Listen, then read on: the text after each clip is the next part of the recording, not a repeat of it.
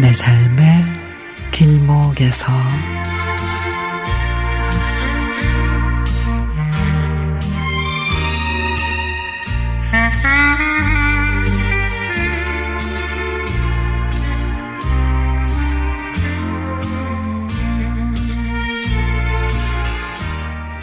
어찌어찌 하다 돌싱이 돼 딸랑 가방 한 개와 여섯 살 된 쌍둥이 아들 둘 앞세우고 무거운 발걸음으로 집으로 들어서던 아들을 보며 억장이 무너졌던 게 벌써 5년이 됐습니다.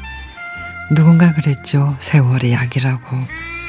5년이란 세월 동안 아들은 죽어라 노력해서 제법 자리를 잡았고 초등학교 4학년이 된 손주들은 칙칙하고 적적하던 우리 집안을 무릉도원으로 만들어주고 있습니다. 퇴근해 온 아들은 저녁 식탁에서 종일 일어난 이야기를 합니다. 엄마, 우리 친구 유빈이 온갖 거짓말을 해서 어떡 하면 그냥 밖에서 친구들이랑 술 마실까 연구만 한대요. 엄마, 장가 안 간 탁규하고 영태 있잖아요. 요즘에 소개팅에 성공했다고 좋아서 그냥 입이 귀에 걸렸는데 꼭 성공해서 장가 좀 가면 좋겠어요.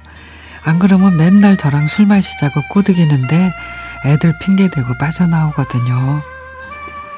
그뿐 아니라 요즘 새로운 거래처에서 생긴 일이며 기름값이 올라 탑차 두 대에 들어가는 기름값이 장난 아니라며 걱정도 하고 쌍둥이 손주들은 4학년에 올라와서 시우가 반장 출마를 했고 시연이가 선거운동을 했지만 받은 표가 딸랑 세 표였대나 뭐래나 할머니 아무래도 시우가 공약을 잘못한 것 같아요. 왜? 뭐라고 공약을 했길래? 제가 반장이 되면 친구들을 때리지 않고 사이좋게 놀아주겠다고 그랬거든요. 아니 싸움도 꼴찌인 게 그게 말이 돼요? 안 되지? 저는 그만 빵 터졌고 두고두고 시우의 공약을 얘기하며 웃곤 합니다.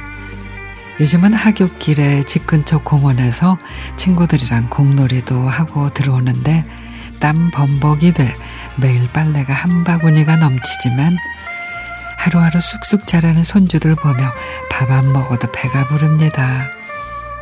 이렇듯 아들과 손주들과 부대끼며 살다 보니 우울증이 뭔지 모르고 많이 움직이다 보니 다이어트도 되는 것 같습니다.